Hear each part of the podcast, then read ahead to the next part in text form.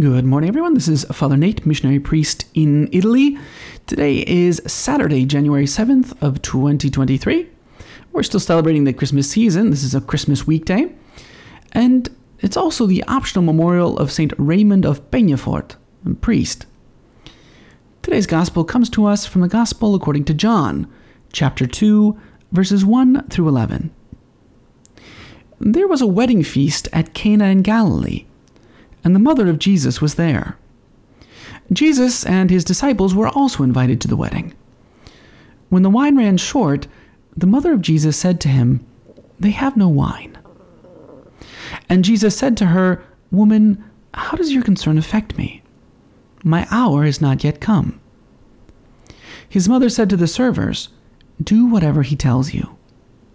Now there were six stone water jars there for Jewish ceremonial washings, each holding 20 to 30 gallons. Jesus told them, Fill the jars with water.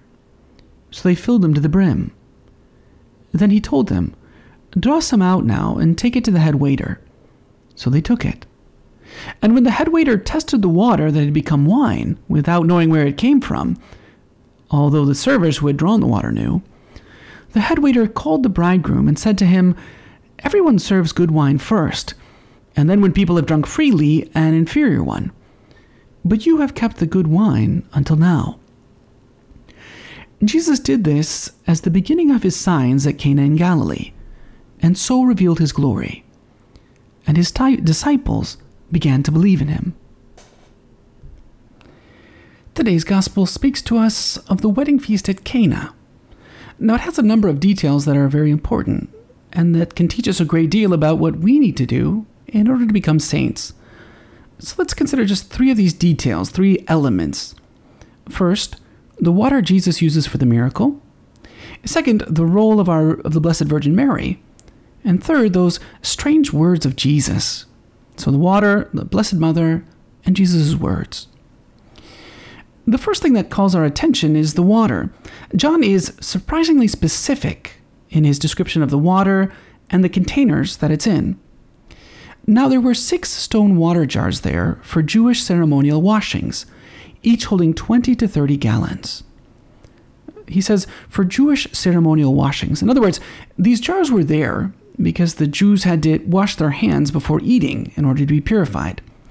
The jars were made of stone because, according to Jewish law, stone didn't catch the contamination.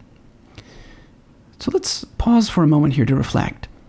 In other words, what John is telling us is that those jars had water in there that was for cleaning, for washing up. It wasn't drinkable water.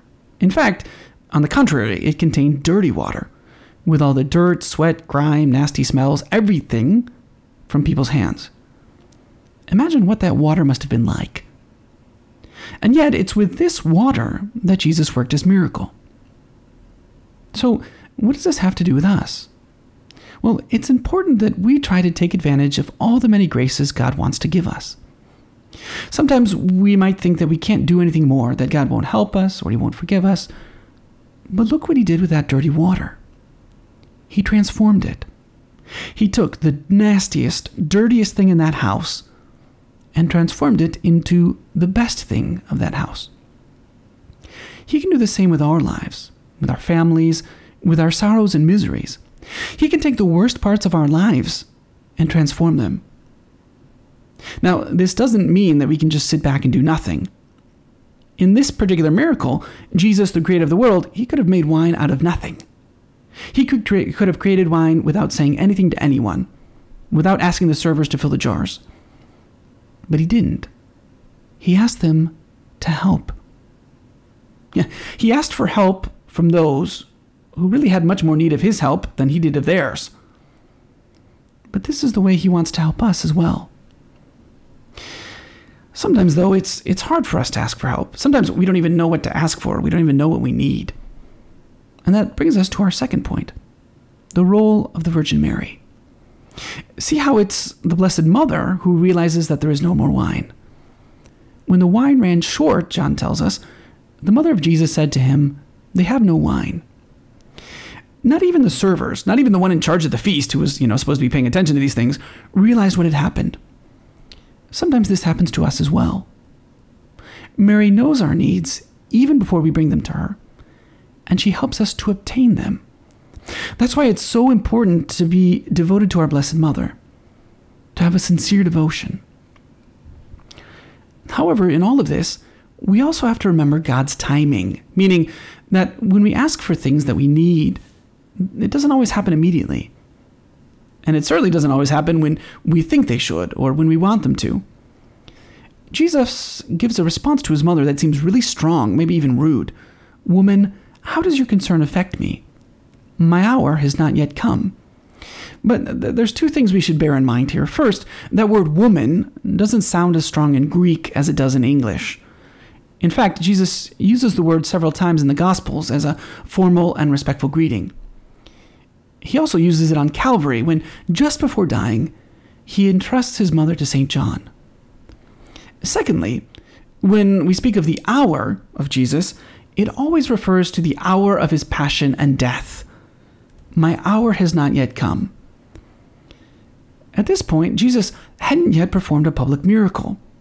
He was simply a teacher, one teacher among many with his disciples. But with a miracle, all of that will change, and he'll begin the walk down the road to Calvary. The miracle of wine at the wedding feast is nothing compared with the salvation that Christ brought to the world with his death on the cross. In that moment as well, Jesus called his mother woman, a title of honor for her, because she became the mother of all believers.